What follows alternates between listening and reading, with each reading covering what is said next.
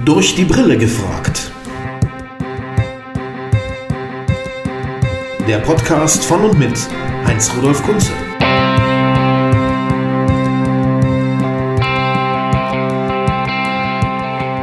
Herzlich willkommen ein weiteres Mal bei, fast hätte ich jetzt gesagt, durch die Nase gefragt, weil ich gerade eben meinen ersten Test gemacht habe. Das bleibt in dieser Zeit nicht aus, aber die Sendung, um die es hier geht, heißt nach wie vor durch die Brille gefragt. Hallo. Und es ist auch immer noch Heinz-Rudolf Kunze, der die Fragen stellt. Ich grüße euch alle, die ihr das hört. Ich bin jetzt frisch negativ. In diesem Fall ist das ja was Gutes. Mein Gegenüber, eine Dame, ist es auch. Und insofern können wir uns jetzt relativ unbeschwert unterhalten. Wir haben ja schon einiges, wenn ihr äh, dieser Sendung gefolgt seid, erlebt, äh, von ehemaligen DDR-Flüchtlingen über Leute des Musikmanagements, natürlich viele Musiker, Schauspieler, Fotografen, ein Fußballtrainer war auch dabei, aber wir hatten noch niemand aus der Politik. Und das wollte ich jetzt mal ändern und ich habe mir überlegt, ich möchte gerne mit jemand sprechen, der Politikerfahrung hat, aber auch schon wiederum hinter sich hat und das auch von außen mit einem gewissen gesunden Abstand betrachten kann. Und da ist mir eine Frau aufgefallen, die ich erstens schon ein ganz klein bisschen persönlich kenne, weil wir uns mal über den Weg gelaufen sind, als ich im Bundestag die Ehre hatte, in einer Enquete-Kommission Kultur in Deutschland als Sachverständiger eingeladen gewesen zu sein, der ich gar nicht war. Ich habe kaum etwas gewusst, ich habe nur viel gelernt und ganz selten was gesagt. Aber interessant war es trotzdem, weil ich da eben mit Politikern aller Parteien äh, zusammenkam. Sie war da auch eine Zeit lang dabei. Und jetzt ist sie eine der Stimmen und Kolumnistinnen der Welt, eine Zeitung, die ich sehr schätze und selber lese. Und früher war sie einmal was, das nannte man, ihr Namensvetter jedenfalls, ein gewisser Kanzler Schröder, sehr abfällig Bundesministerin für Familie und Gedöns. Richtig heißt das, und sie ist nicht mit ihm verwandt, Bundesministerin für Familie, Senioren, Frauen und Jugend. Herzlich willkommen, Christina Schröder. Hallo, Herr Kunze, grüße Sie. Ich fange mal, bevor ich ein längeres Zitat aus Ihrem Buch bringe, danke, emanzipiert sind wir selber, mit zwei anderen Fragen an. Das waren nämlich die ersten beiden, die mir ganz spontan eingefallen sind, als mir klar wurde, dass ich mit einem politischen Menschen reden werde. Fragen, die mir schon lange auf der Zunge brennen und ich bin mir sicher, Sie haben da auch eine Meinung dazu. Ich gucke unheimlich gerne, das ist schon eine Sucht von mir, Quizsendungen. Weil Quizsendungen sind für mich so eine Art Narrenspiegel der Gesellschaft. Man kann da unglaublich gut dran ablesen, ähm, von Kommerzsender-Quiz bis äh, öffentlich-rechtlich Quiz, was die Leute wirklich so wissen und was sie nicht wissen, was sie interessiert und was sie ausblenden. Und mir fällt auf, egal welche Quizsendung ich sehe, ich glaube, ich kann das wirklich verallgemeinern. Wie kommt es, was ist Ihre Meinung dazu, dass in keiner Quizsendung irgendjemand etwas weiß, egal ob Männlein oder Weiblein, alt oder weiß, Deutsch- oder Migrationshintergrund, völlig wurscht, was die Geschichte der BRD betrifft, geschweige denn die der DDR. Fragen Sie mal einen Quizkandidaten, gerade in diesen Schnellraterunden, wo man nur in zwei Minuten ganz viele Antworten geben muss, wie viele Bundeskanzler hat es gegeben, wie viele Bundesländer gibt es, dieses, jenes oder äh, was ist die Landeshauptstadt von Mecklenburg-Vorpommern. Immer heißt es weiter. Haben Sie dafür eine Erklärung? Also Sie meinen die Zeitgeschichte, ne? Ja, die Geschichte Ja. nach dem Krieg. Ja, das das scheint die stimmt. Menschen nicht zu interessieren. Sie wissen nichts drüber. Ja, äh, Wie kommt das? ich, ich würde sagen, allein schon deswegen, ähm, weil der Geschichtsunterricht fast immer nicht so weit kommt. Ähm, Ja. Hatten Sie in Ihrem Geschichtsunterricht ähm, Zeitgeschichte? Nein, hatten wir nicht, das ist richtig. Es endet quasi immer beim Nationalsozialismus. Ja, kann man. So, Ja, und- gut, aber ich meine, wann habe ich Abi gemacht? Das war 1975. Das war ja ein grauer Vorzeit. Ja, aber ich sage Ihnen, ich habe Abi 97 gemacht, da war es so ähnlich. Ähm, Ist das immer noch Ich so? hatte also einen guten, naja, auch schon ein paar Jahre her, aber also ähm, Für mich ist das immer noch. gut, guter Geschichtsunterricht, aber dennoch die Zeitgeschichte. Ich, ich habe aber ja auch im, im Nebenfach ähm, Geschichte studiert. Ich weiß, dass auch unter Historikern gilt die Zeitgeschichte nicht als so richtige Geschichte, ähm, sondern äh, die endet spätestens mit dem Zweiten Weltkrieg. Ja. Ähm, auf der einen Seite, auf der anderen Seite ähm, ist natürlich, ähm, gibt es natürlich auch in der Tat weniger Menschen, die einigermaßen über die aktuelle politische Situation informiert sind. Und dann fällt das dazwischen, also zwischen dem, wo die Geschichte endet und dem heute, fällt dann oft ganz unter den Tisch. Es ist wirklich, Sie haben völlig recht, finde ich, empfinde ich auch so. 60er, 70er, 80er also Jahre, wo ja auch Debatten geführt wurden, die uns heute noch prägen, wenn teilweise diese Debatten völlig naiv neu angefangen werden und offensichtlich überhaupt nicht das Bewusstsein dafür da ist, dass man die, so eine Debatte schon mal hatte, dass ja. die ihre Vorgänger hat. Das finde ich dann auch immer bitter. Also Beispiel, neulich sagte ein ganz vernünftig aussehender Mann mittleren ja. Alters, äh, die Frage hieß irgendwie, was war 1974 los, als Helmut Schmidt Kanzler wurde? Da hat er original angekreuzt NATO-Eintritt. Ich fasse sowas nicht. Ja. Oder mein Lieblingsbeispiel ist, glaube ja. ich, sogar schon in diesem Format auch schon äh, gelaufen. Eine Quizsendung auf einem Kommerzsender, äh, deren Anliegen eindeutig nur eines war, die Kandidaten sollen möglichst viel Geld mit nach Hause nehmen, um begeistert zu erzählen, wie toll dieser Kommerzsender ist. Mhm. Hm. Der Moderator war Matthias Optenhövel, inzwischen ein guter Sportmoderator bei der ARD bei der Sportschau. Damals war er dort angestellt, jetzt können sich die Hörer und Hörerinnen zusammenreimen, von welchem Sender ich da rede.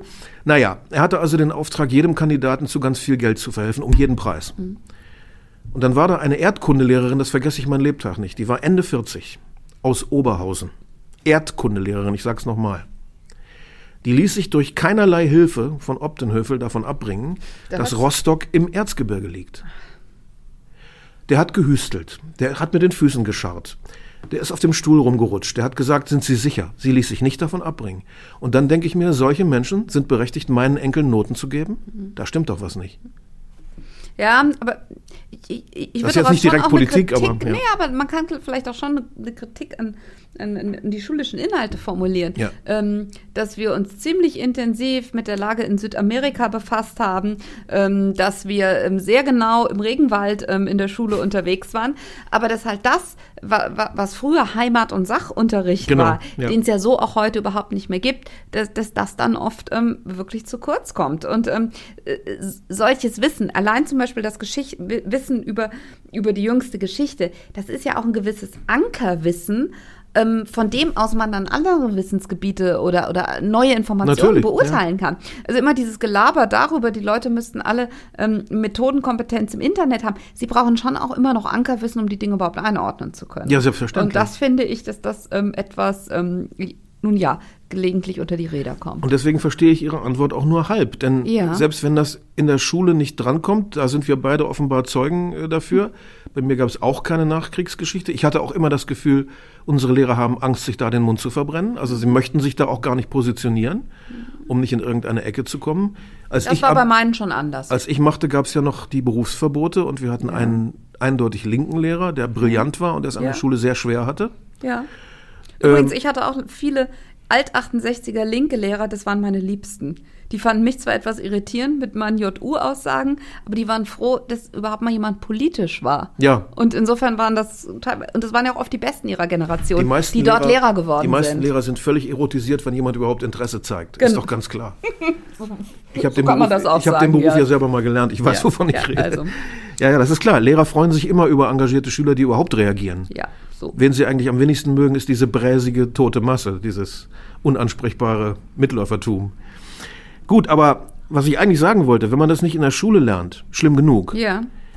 Aber dann bleibt es doch für das Leben eine wichtige Sache, sich das selber zu erschließen. Na, Wieso besteht da kein Interesse? Anspruch. Ja, äh, äh, ich bin da komplett bei Ihnen. Ich meine, das ist doch die Lebenswirklichkeit, die ich, Umgebung. Und ich habe jetzt auch gerade, unsere älteste Tochter ist neun, wir haben so ein, so ein Bildband über Deutschland, den findet sie faszinierend, Wiedervereinigung vor allen Dingen, sie als gebürtige Berlinerin.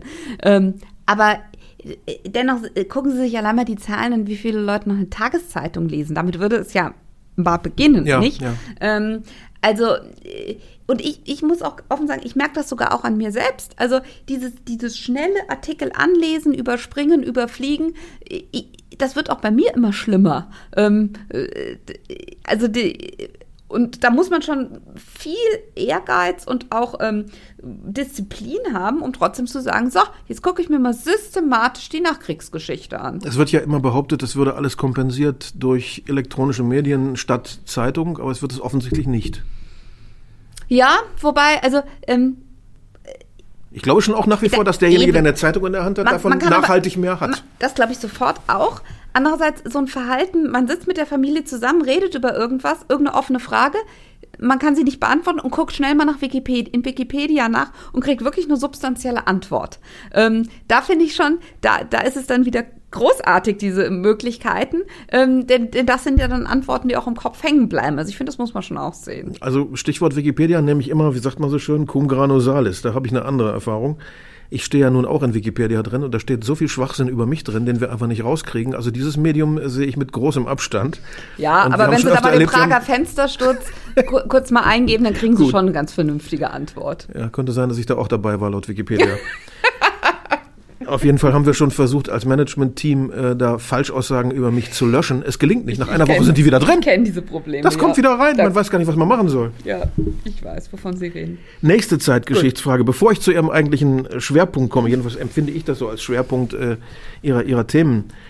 Ähm, ich bin, wie gesagt, auch ein gelernter Lehrer. Ich bin ähm, ja, Gymnasiallehrer für Sekundarstufe 2, habe die Ausbildung auch zu Ende gemacht, habe das allerdings dann nur als Referendar betrieben und nach dem zweiten Examen bin ich dann direkt in die Musik abgehauen. Also ich habe vor Schülern unterrichtet, ich habe sogar schon Kurse zum Abi geführt, aber äh, bevor ich dann also Assessor oder Studienrat wurde, bin ich in die Musik abgeschwirrt. Trotzdem ist mir aus verschiedenen Gründen Bildungspolitik immer sehr wichtig gewesen. Und ich bin ähm, vor langer, langer Zeit aus der SPD ausgetreten und habe dem damaligen niedersächsischen Kultusminister Rolf Wernstedt einen bösen Brief geschrieben, weil er in vorauseilendem Gehorsam die Rechtschreibreform eingeführt hat, bevor es überhaupt äh, zwingend notwendig war. Und Herr Wernstedt schrieb mir zurück einen sehr bösen, zynischen Brief, wo er schrieb, äh, er glaubt, dieser Austritt habe weniger mit meiner Überzeugung und mehr mit meinem Kontostand zu tun. Äh, so viel zur SPD.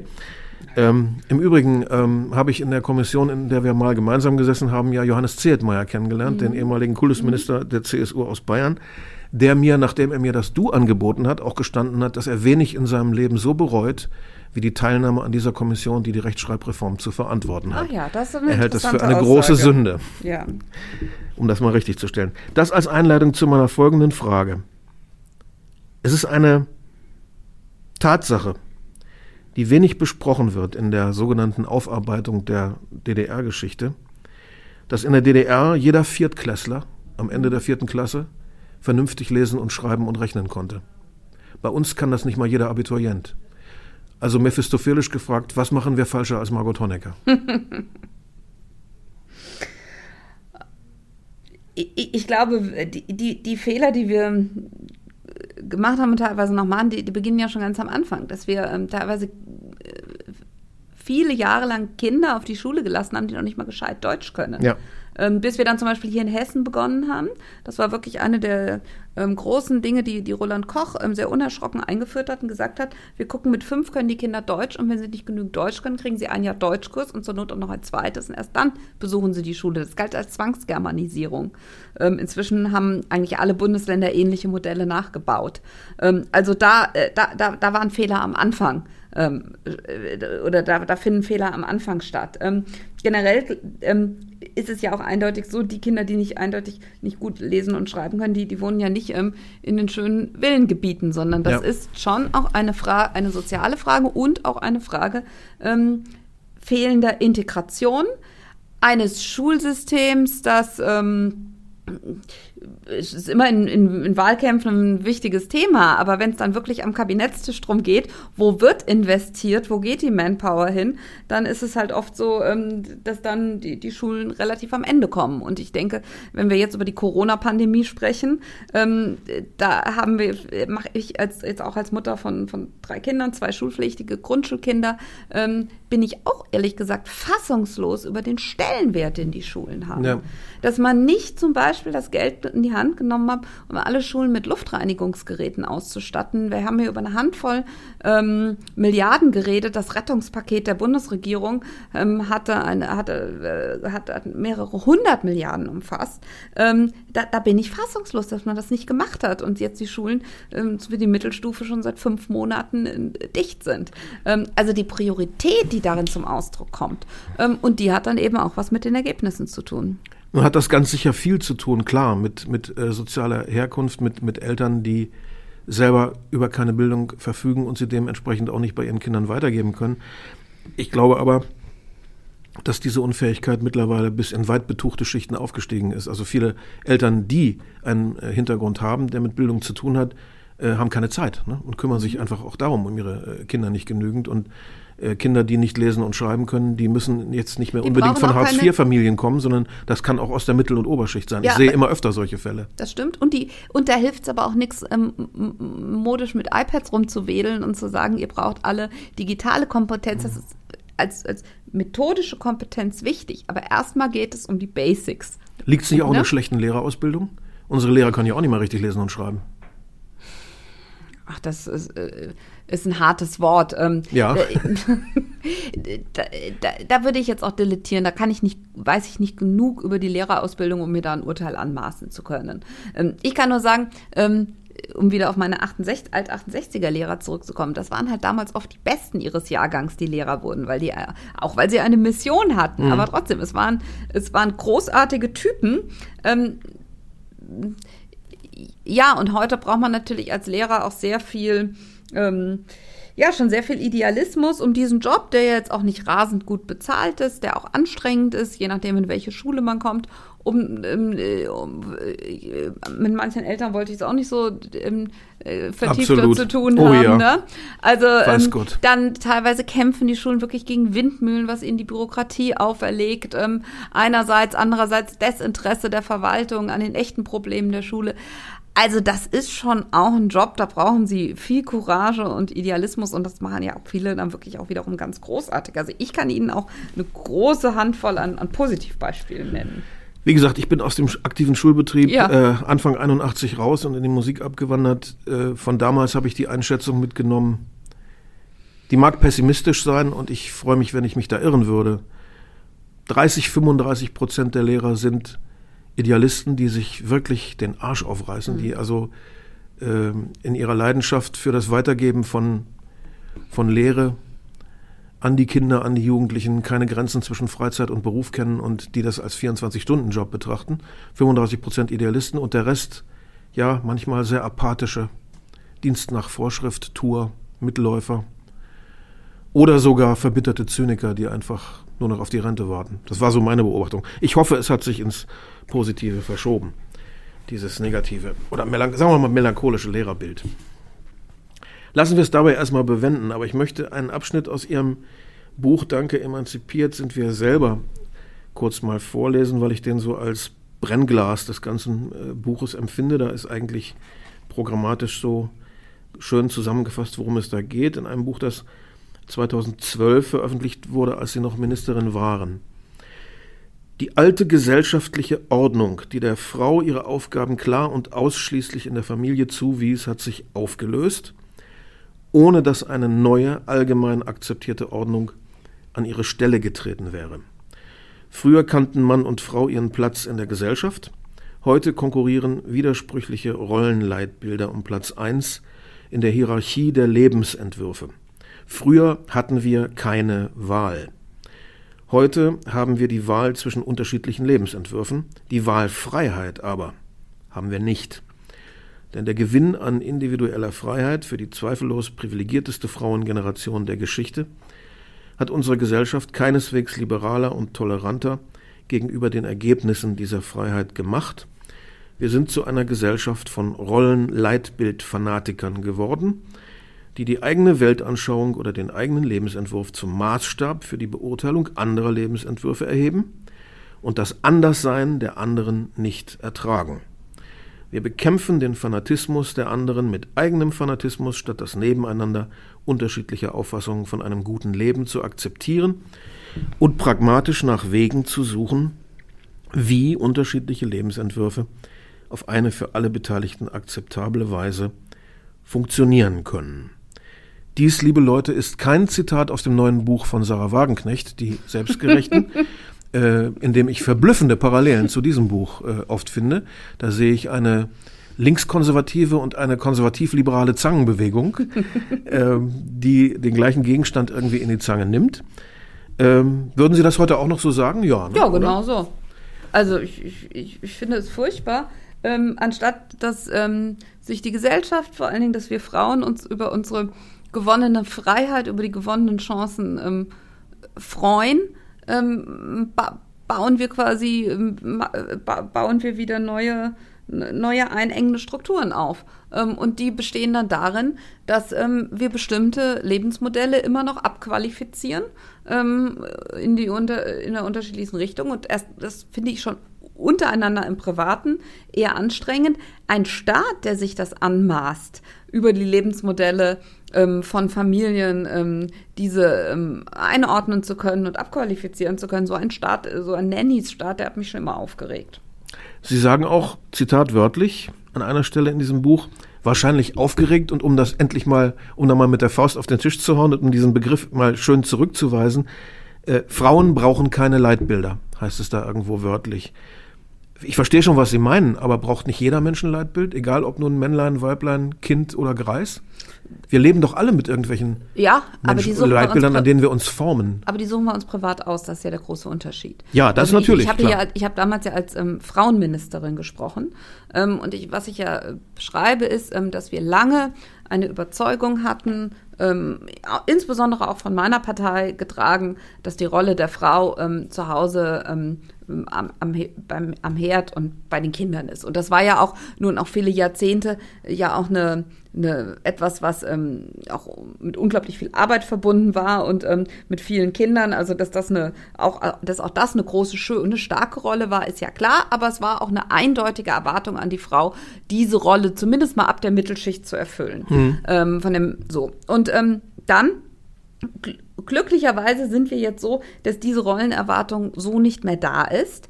Aber jetzt haben wir eben jetzt geht es quasi in das andere Extrem. Und das hat sich in, als ich Ministerin war, ging es ja ähm, vor allen Dingen auch um das Thema Betreuungsgeld. Daran kann man das ja schön klar machen. Das Betreuungsgeld war ja eine Leistung ähm, für Eltern von ein- und zweijährigen Kindern, also sehr, sehr kleine Kinder.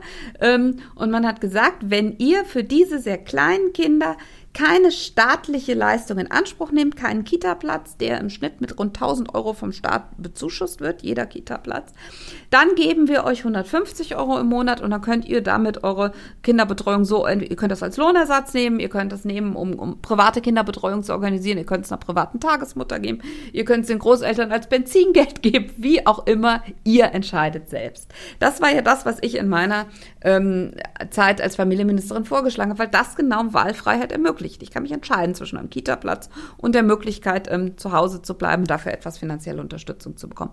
Und was wurde, und äh, ich weiß nicht, ob Sie sich noch an diesen Kulturkampf erinnern, der darum getobt ist.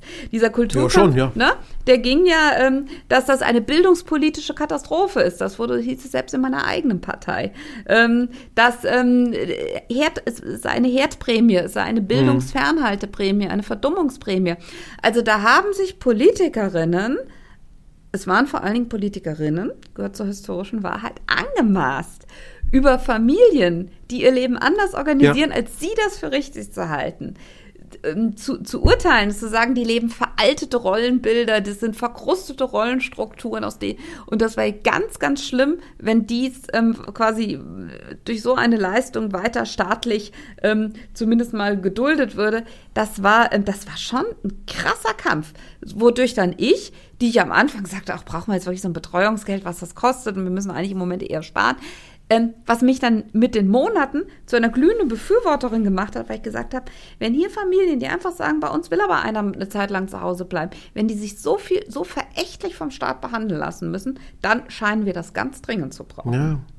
Ich habe auch damals ähm, mit großer Wut mir überlegt, dass meine Mutter mit ihrem Lebensweg wahrscheinlich von diesen Kämpferinnen in einen Umerziehungsgulag in Nordkorea gesteckt worden wäre der Lebensweg meiner Mutter war so, dass sie ähm, nach Kriegsende in der DDR unter den schweren Bedingungen der jungen DDR, die hatten ja nun wirklich nichts, mhm. äh, Leiterin eines Säuglingsheimes war. Vor allen Dingen natürlich für äh, ja, eben Kriegskinder ohne Eltern. Das war eine schwere und verantwortliche Stellung, die hat sie von 45 bis 56 ausgeübt. Dann ähm, kam mein Vater äh, 56 mit dem letzten Zug überhaupt, den es gab, äh, aus russischer Gefangenschaft äh, nach Hause. Dann ging sie nach Westen, hat sie noch eine Weile als Krankenschwester gearbeitet, später noch eine Weile als, ja, wie nannte man das so, Quereinsteigerlehrerin. Es gab damals in Niedersachsen so Kurse, wo eben Hausfrauen oder berufstätige Frauen nach einem kurzen Lehrgang äh, in der Grundschule äh, gesucht, händeringend gesucht arbeiten durften. Und dann wollte sie einfach nicht mehr arbeiten. Sie ist gerne dann äh, in, in die Familie sozusagen zurückgegangen und äh, an den Herd und an die Position der Hausfrau. Sie hat das freiwillig und nicht von meinem äh, Vater gedrängt getan. Das war ihre persönliche Entscheidung. Und ja, die wäre wahrscheinlich äh, von den Feministen doch sehr zusammengestaucht worden. Sie hat, glaube ich, an diesen Kämpfen nie so innerlich teilgenommen. Es hat sie nicht so weiter gejuckt, was da alles so diskutiert wurde. Aber meine Mutter wäre quasi doch das Feindbild der sich als fortschrittlich empfindenden Frau heute gewesen. Also man muss schon sagen, unter den, unter den radikalen Feministinnen, die ja doch nach wie vor sehr tonangebend sind, ist die Frau, die sagt, ich will aber, ich will aber eine Zeit lang mit meinen Kindern zu Hause bleiben, die kommt zumindest in der feministischen Agenda überhaupt nicht vor, ja, ja. wird negiert ähm, oder sie Und ist wirklich verteufelt. gar das Feindbild, die Verräterin, die mit dem falschen Bewusstsein, um es marxistisch auszudrücken, die nicht kapiert hat, was in ihrem Leben wichtig ist. Und das Interessante ist ja, dass jetzt heute mit all den Chancen, die wir haben, gerade wenn man das so mit ihrer Mutter vergleicht, dass es eben immer noch eindeutige Unterschiede zwischen Männern und Frauen gibt. Ähm, und auch da, wo wir noch überhaupt nicht darüber sprechen können, dass ähm, jetzt die, die bösen Strukturen alles erzwingen, das ist ja immer so denn das Narrativ, ne? Ähm, also ich glaube nicht, dass es nur böse Strukturen sind, die erzwingen, dass das Studienwahlverhalten zwischen Männern und Frauen immer noch derart unterschiedlich ist. Ähm, dass es immer noch sich ganz, ganz überwiegend Männer sind, die sich für die Ingenieurwissenschaften interessieren und dass es ganz überwiegend Frauen sind, ähm, die sich zum Beispiel für die Sprachwissenschaften interessieren. Ja. Natürlich gibt es da auch Verschiebungen und kein vernünftiger Mensch würde leugnen, dass ähm, Geschlechtsbilder auch kulturell überformt sind. Aber nur auch. Wo ich mich aber gegen wehre, ist so zu tun, als gäbe es keinerlei biologischen Kern. Genau. Das glaube ich nicht. Das halte ich für schlicht empirisch ganz schwach belegt. Ich halte es für Schwachsinn, um es mal ganz Sie, deutlich ich zu habe sagen. jetzt, hab's jetzt versucht, etwas zurückhaltend auszudrücken. Ähm, ich glaube, ich weiß nicht, ob wie sich Kultur und Biologie, ob die sich jetzt 60, 40, 50, 50 verhält, das weiß ich auch nicht. Aber irgend sowas um die Kante. Und ich finde das auch überhaupt nicht schlimm. Ähm, und aber das ist ja das Unausgesprochene, was ganz vielen Gleichstellungsdiskursen so zugrunde liegt, dass die ideale Gesellschaft, die, wo wir quasi aufhören können mit an, all unseren Bemühungen, die ist, wo Männer und Frauen in allen relevanten Positionen und Lebenssituationen gleich vertreten sind. Und ich behaupte, so eine Gesellschaft wird es in einem freien Land niemals geben. Und ich kann darauf partout auch nichts Schlechtes finden. Nein. Also ich sag mal drei Sätze, die für mich den gleichen Wahrheitsgehalt haben. Es gibt keinerlei Unterschiede zwischen Männern und Frauen. Der Mond ist viereckig und alle Flüchtlinge dieser Welt könnten nach Deutschland kommen. Das ungefähr hat den gleichen Wahrheitsgehalt für mich. Und nun gibt es ja bei den Radikalfeministen eine Position, die ist mir letztes Jahr aufgefallen. Ich habe es irgendwo gelesen. Da sagt eine radikalfeministische Lehrerin, also Lehrerin auch noch, dass jedes Kind eine Sünde an der Umwelt sei und jedes Kind, das noch geboren würde, sei eins zu viel geboren. Ja, ich, ich die. Was ist denn da los? äh, gesagt, ich habe das Buch auch nicht gelesen, ich habe nur die zwei, drei Berichte darüber gelesen. Ich weiß gar nicht, ob das aus so einer feministischen Ecke kommt. Ich glaube, das kommt eher aus so einer, aus so einer radikalen Öko-Ecke. Ökofeministin nannte sich die Frau, glaube ich, Ah ja, selber. gut. Die ja äh, äh, zu Recht sagen, ähm, das größte Problem ähm, für das ähm, Klima ist ein Mensch, der geboren wird. Das mag ja sogar, wenn man rein die CO2-Emissionen misst, so stimmen. Nur radikal zu Ende gedacht heißt das halt auch, dass ähm, äh, die Menschheit ist dann, ähm, also am besten fürs Klima wäre es nach dieser Logik, wenn es keine Menschen mehr gäbe. Ähm, und also spätestens da hatte ich dann noch keine, sah ich auch keine Notwendigkeit, das Buch zu kaufen, ähm, weil, also ich habe es nicht so mit den radikalen Fanatismen. Ja, also das ist doch nur wirklich eine absurde Position, die ich mir überhaupt nicht erklären kann. Und ich habe dann auch gewisse Bauchschmerzen, wenn ich mir vorstelle, dass das, auch noch von Steuermitteln alimentiert wird, so etwas. Und dann auch noch in der Kindererziehung tätig ist. Naja. Ähm, Sie schreiben, die Frauen, das Frauenbild ist immer wieder unter Rechtfertigungszwang. Da sind wir ja schon dabei, äh, mitten in diesem Thema sind wir ja schon. Äh, das sehe ich auch so. Frauen müssen sich verteidigen, wenn sie nicht bestimmten ähm, äh, Wertvorgaben entsprechen. Wobei das, glaube ich, durchaus noch in den unterschiedlichen Ebenen unterschiedlich ist. Also ich glaube jetzt, wenn Sie jetzt irgendwo auf dem, auf dem tiefen Land leben, im bayerischen Dorf, und Sie sagen jetzt als Frau, Sie wollen ziemlich früh ähm, mit kleinen Kindern wieder beruflich einsteigen, dann geraten Sie eher dort insofern unter Druck. Das gibt es auch noch. Das sollte man ja auch nicht negieren. Aber wenn Sie mal auf den veröffentlichten Diskurs gucken, auf den, der von Journalisten aus dem Prenzlauer Berg geprägt ist, da ja. in der Tat ist, ist, ist die Frau, ähm, die mit Kindern ähm, zu Hause bleibt, die ist dann dort der Gott sei bei uns. Und das ist ja schon eine interessante Verschiebung, die da stattgefunden hat. Ja, aber ähm, eines muss man doch noch dazu sagen, fairerweise, das Männerbild ist doch mittlerweile auch ziemlich unter Rechtfertigungszwang geraten. Oder? Das würde ich auch so sehen. Ähm, äh, und ich, ich, ich, ich, weiß auch immer gar nicht, ob uns diese ganzen Rollendiskurse, wohin die uns überhaupt führen. Ähm, und, und äh, ins vereinzelte Unglück, ins atomistische Unglück führen sie uns. Ja, schauen Sie. Und da, da kommen wir aber zu einem Grundproblem. Ich, ich würde sagen, mit der Liberalität ist es in unserem Land, in der westlichen Welt, weiß nicht, vielleicht sogar in unserem Land besonders, ist es halt echt nicht so gut bestellt, nicht? Also die Freiheit. Ähm, die wird von allen Seiten angegriffen, das ist richtig.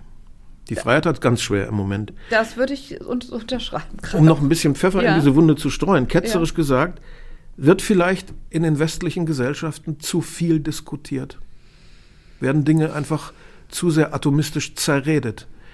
Müsste es nicht mehr Verabredungen ethischer, normativer, kultureller Art geben, die einfach mal gelten gelassen werden, damit ein Zusammenleben funktionieren kann. Wissen Sie, was ich meine? Mhm. Wird nicht alles zu Tode diskutiert. Also aus Zerpflückt, der, aus der Integrationsdebatte herauskommend würde ich ihrer, ihrer These absolut zustimmen. Da würde ich schon sagen. Sie sprachen doch selber in Ihrem Buch von einem Redemoratorium, zitierten Sie von einer Frau Ursula Merz, ja. was uns vielleicht manchmal ganz gut täte.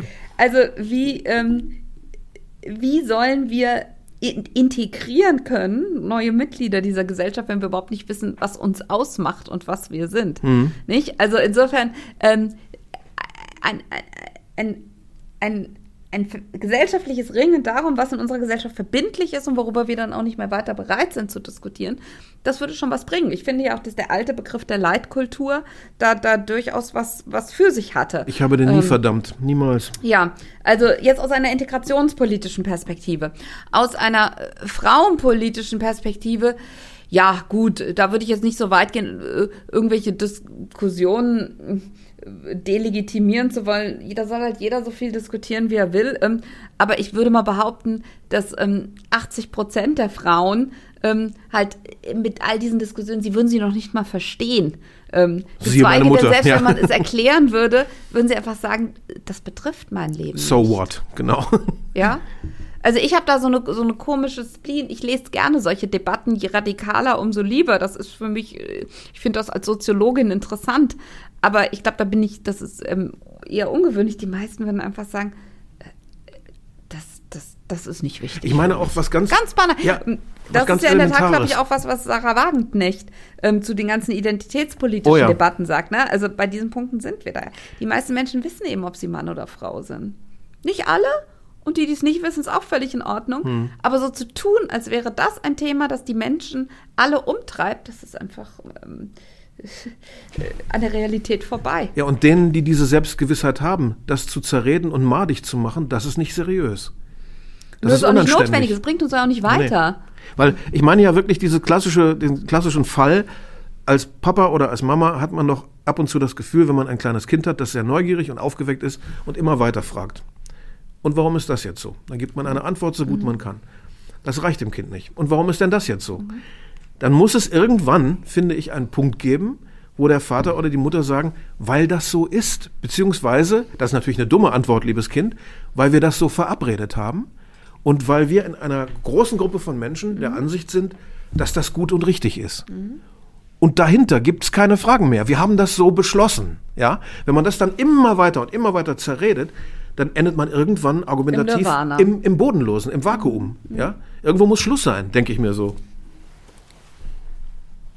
So, jetzt habe ich so einen wichtigen Satz gesagt, ich habe den Faden verloren. Was wollte ich jetzt als nächstes? Augenblick. Meine Mutter haben wir abgehakt. Über die Tatsache, dass es männliche und weibliche Unterschiede gibt, haben wir auch schon gesprochen. Deswegen auch meine, ja im Grunde ist es eine Scheinfrage, äh, nach dem historischen Abriss, den Sie hier geben über das Zusammenleben der Geschlechter und die Spannungen, die es da im Lauf der Geschichte gegeben hat, ergibt sich daraus nicht eigentlich auch, dass die Emanzipation tatsächlich eine späte menschliche Errungenschaft sein musste, weil es eine lange Zeit in der Geschichte der Menschheit gab, wo die schiere Kraftüberlegenheit des Mannes, also eine biologisch-historische Tatsache, äh, die Ungleichheit quasi zementiert hat und notwendig gemacht hat, Frau als Hüterin des Feuers und Mann als Jäger. Das war eben lange so, nicht wahr? Das kann man doch nicht einfach wegreden. Erst auf einem gewissen zivilisatorischen Niveau kann sich die Menschheit so locker miteinander verhalten, dass Emanzipation möglich ist, oder? Mhm.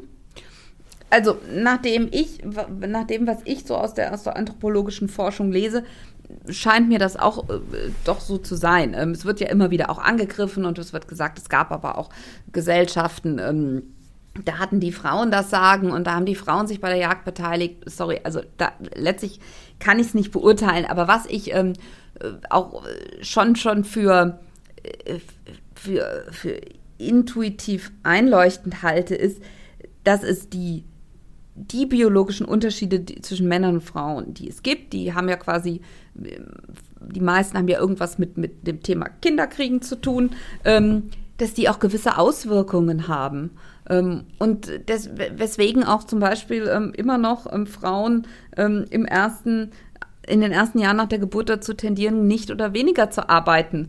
Ähm, und das werden sie, glaube ich, auch in einer freien Gesellschaft immer etwas mehr als Männer tun. Glaube ich auch. Ähm, und das ist eine, und auch daran gibt es ist nichts Falsches und gibt es nichts umzuerziehen. Ähm, das, das, was Sie jetzt eben gesagt haben, dass quasi so, je, je dominierender das Thema Kraft war, umso klarer die Rollen aufgeteilt sind, das, das würde ich ganz genau. Es braucht schon ein gewisses Zivilisationsniveau, Absolut. um entspannt miteinander umgehen zu können. Absolut. Was ich ja auch noch sehr interessant finde, ist, dass es auch Studien gibt, die sagen, in den, in den ähm, totalitären äh, oder in den Regimen des Ostens, ähm, da gab es ja ähm, nicht nur auf dem Papier, sondern wohl auch tatsächlich in den Lebensverläufen eine etwas größere Gleichheit zwischen Männern und Frauen. Wenn Sie sich dort zum Beispiel das Studienwahlverhalten angucken, über das wir vorhin schon gesprochen haben.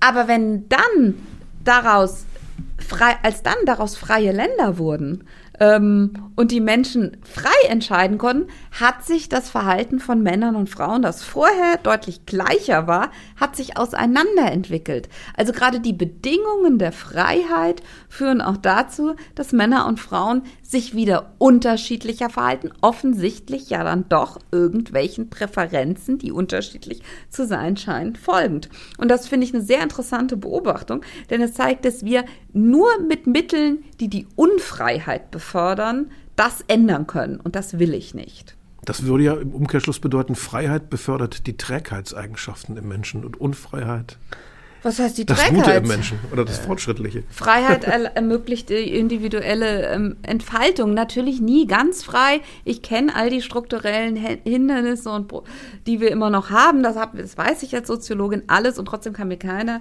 denke ich, kann keiner bestreiten, so frei wie heute waren wir Menschen und insbesondere wir Frauen noch nie.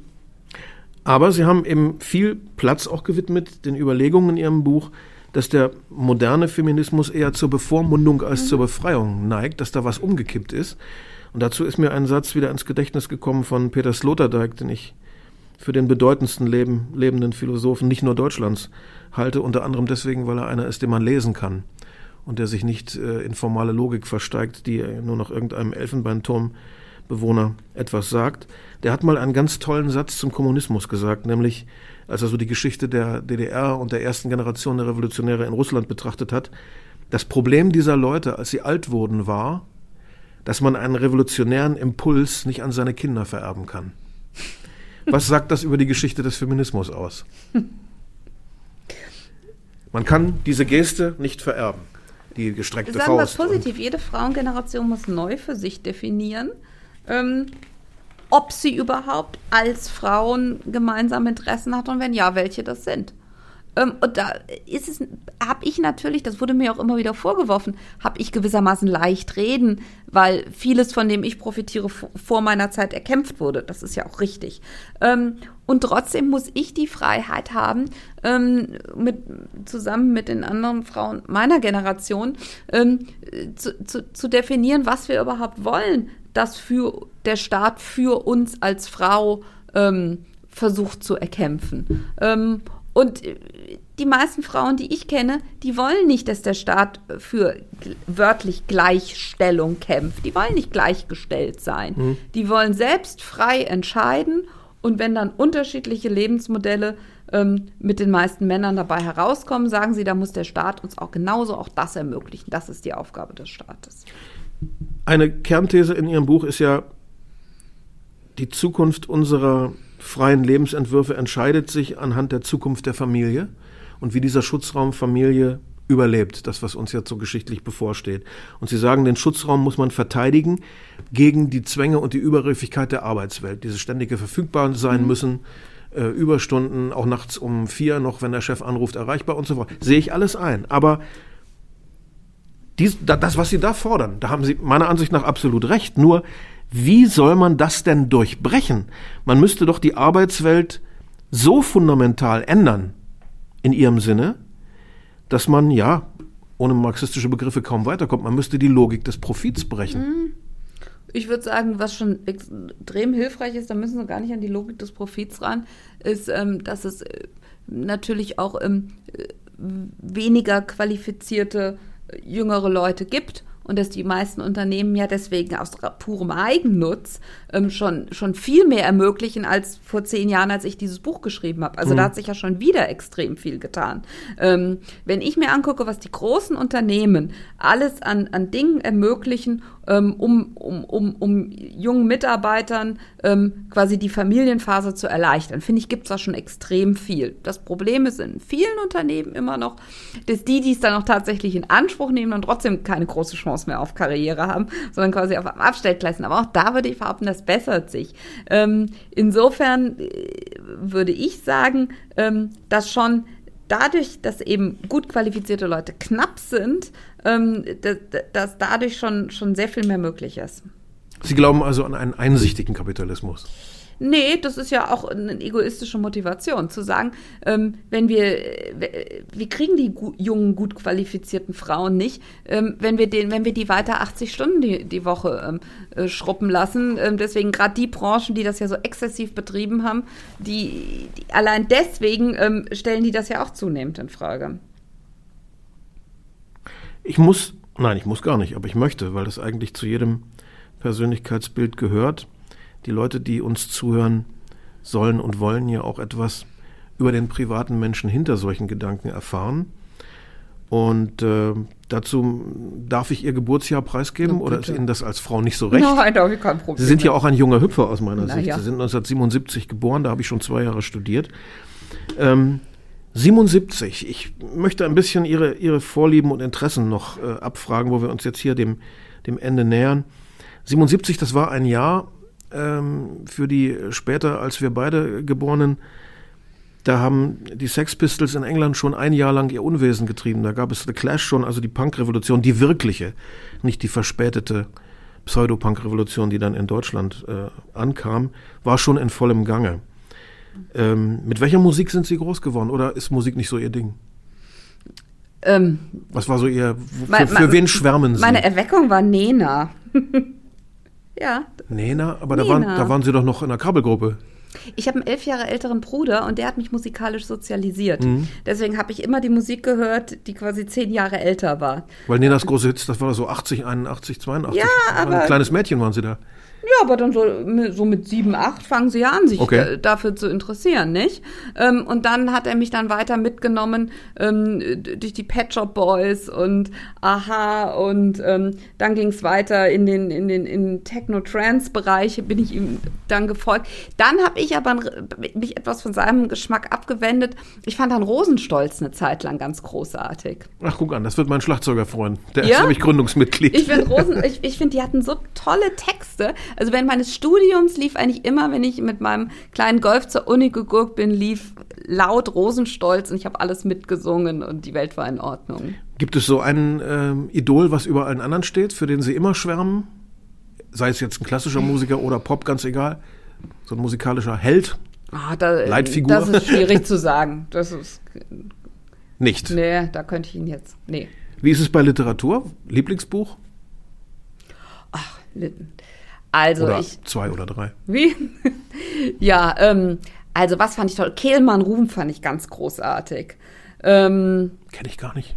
Ruhm von Daniel Kehlmann? Ach, Daniel Kehlmann Ruhm, okay. Ja, das fand ich. Ähm, Ich dachte, der Autor heißt Kehlmann Ruhm, deswegen war ich nein, jetzt nein. etwas. das, äh, genau, das kennen Sie doch garantiert. Ähm, dann habe ich, ähm, habe ich in, in meiner Jugend habe ich, hab ich viel Thomas Mann gelesen. Ähm, dann, Gute Wahl, würde ich jetzt einwerfen. Gute Wahl. ja, ich habe mich dann mit 17 am Zauberberg versucht. Ich weiß nicht, ob ich ihn so wirklich verstanden habe. mein zweitliebstes Aber- Buch ist der Dr. Faustus auf der Welt. Den Zwölftonmusik. Aber ich muss sagen, bei dem habe ich kapituliert. Das ist ein Buch. Das können, haben Sie wahrscheinlich mit Ihrem musikwissenschaftlichen finde- Hintergrund. Ach, das hat mich gar nicht interessiert, ob das nun alles stimmt, was er da behauptet. Ja. Aber das ist einfach ein Buch, das ist wie ein Zentralmassiv. Da stimmt jeder Satz, jedes Komma. Das ist ein so durchgeformtes Sprachkunstwerk, wie es auf der Welt keine Zähne gibt. Also vom ersten bis zum letzten Satz stimmt da einfach alles. Man kann das alles laut lesen und es ist wie, ein, wie eine Symphonie. Es ist unglaublich. Un, also atemraubendes Meisterwerk, ja. Ja, also wenn Sie, ähm, die, Bücher von Sandor Marei, die fand ich ganz großartig. Die Da muss ich jetzt wirklich Jahren- passen, die kenn ich die, nicht. Die wurden mal ausgegraben. Jetzt, dann habe ich jetzt, letzten Sommer habe ich wirklich was, das wollte ich schon seit meinem Studium sagen. Jane Austen habe ich, hab ich mal wieder gelesen. Mhm. Ja. Ähm, und ja, es ist doch mühsam, aber irgendwie kommt man trotzdem, ähm, äh, es ist doch, es, Ich find's gar nicht es ist mühsam. immer noch etwas, das einen, einen fasst und fesselt. Ja, Ja. absolut. Kann ich nachvollziehen. Aber wenn ich überlege, was ich früher gelesen habe und jetzt schaffe ich so pro, ähm, pro Urlaub so zwei Bücher und den Rest des Jahres kaum eins. Ist, aber die Zeiten kommen wieder. Mit drei kleinen Kindern, es ist einfach. Und ich stelle mir vor, nach dem, was ich da gelernt habe durch meine Bekanntschaft zu Politikern, in der aktiven politischen Zeit kann man wahrscheinlich Belletristik einfach abhaken, oder? Im Urlaub habe ich immer dran festgehalten, aber zwischendurch nein. Sie, sie haben natürlich dann auch irgendwann so ein blödes Suchtverhalten und lesen den ganzen Tag Spiegel online. Ja, ja. Ähm, aber wenn es halt auch äh, latent äh, ständig um Dinge geht, äh, die ihr engstes Umfeld betreffen, dann äh, ist das natürlich auch extrem relevant für sie. Das können Ja. sie gar nicht lassen. Äh, abschließend eine blöde Frage, aber ich muss sie stellen, weil sie ist so schön und ich, Sie sind der erste politische Mensch, der mir vor die Flinte Bitte. kommt, deswegen muss ich loswerden.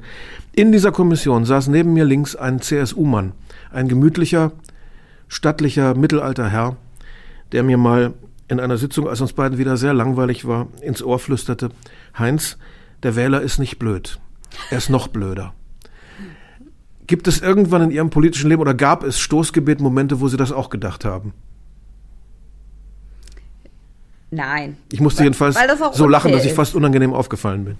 Weil das auch in der. Sitzung. Sie, als, als, als Wahlkreisabgeordnete würde ich ja behaupten, kommen Sie in einem Maße mit, mit dem Leben der Menschen in Berührung, dass das meines Erachtens komplett unterschätzt wird. Es wird ja gern das Bild gemalt von dem, von dem abgehobenen Politiker, der, der von nichts eine Ahnung hat ähm, und nichts mehr mitbekommt. Das mag, ähm, wenn Sie dann wirklich Bundeskanzler oder Minister sind, dann haben Sie wirklich nur noch sehr wenig Zeit fürs wahre Leben. Aber die, die, der normale Wahlkreisabgeordnete, der, ich habe alle zwei Wochen meine Bürgersprechstunde gemacht. Und dann kamen da die Menschen von ähm, ähm, Frau Abgeordnete, ich möchte mich beschweren, der Pfosten vor meiner Haustür, bis hin zu bitte ähm, ähm, ähm, die amerikanische Außenpolitik, ich habe da folgendes Problem, können Sie mir das irgendwie erklären oder können so. Ähm, und da, ich, ich, ich, ich muss da sagen, dass ich da gerade weniger zynisch geworden bin, sondern mehr fasziniert davon war, wie in den ganz unterschiedlichen Milieus, äh, wie sie da teilweise unglaublich lebenskluge Menschen haben, die doch teilweise ihr Leben beeindruckend meistern und die dann sich ähm, ganz genau überlegt haben, wo sie jetzt hier ein politisches Anliegen haben. Also ich finde schon, ähm, dass man gerade so als Wahlkreisabgeordneter, das ist vielleicht auch das Schöne daran, ähm, äh, auch die Menschen dann auch doch auch sehr schätzen und lernt. Nicht einem die, die die pöbelnden Briefe schreibt, sondern die, Perso die schreiben, sondern die, mit denen man die persönlichen Begegnungen hat. Halten wir fest, Christina Schröder glaubt nicht an diesen Satz und an das Gute im Wähler. Ich als Narr darf meine Zweifel behalten. Vielen Dank für das Gespräch. Alles klar, Kunze. Hat Spaß gemacht. Danke.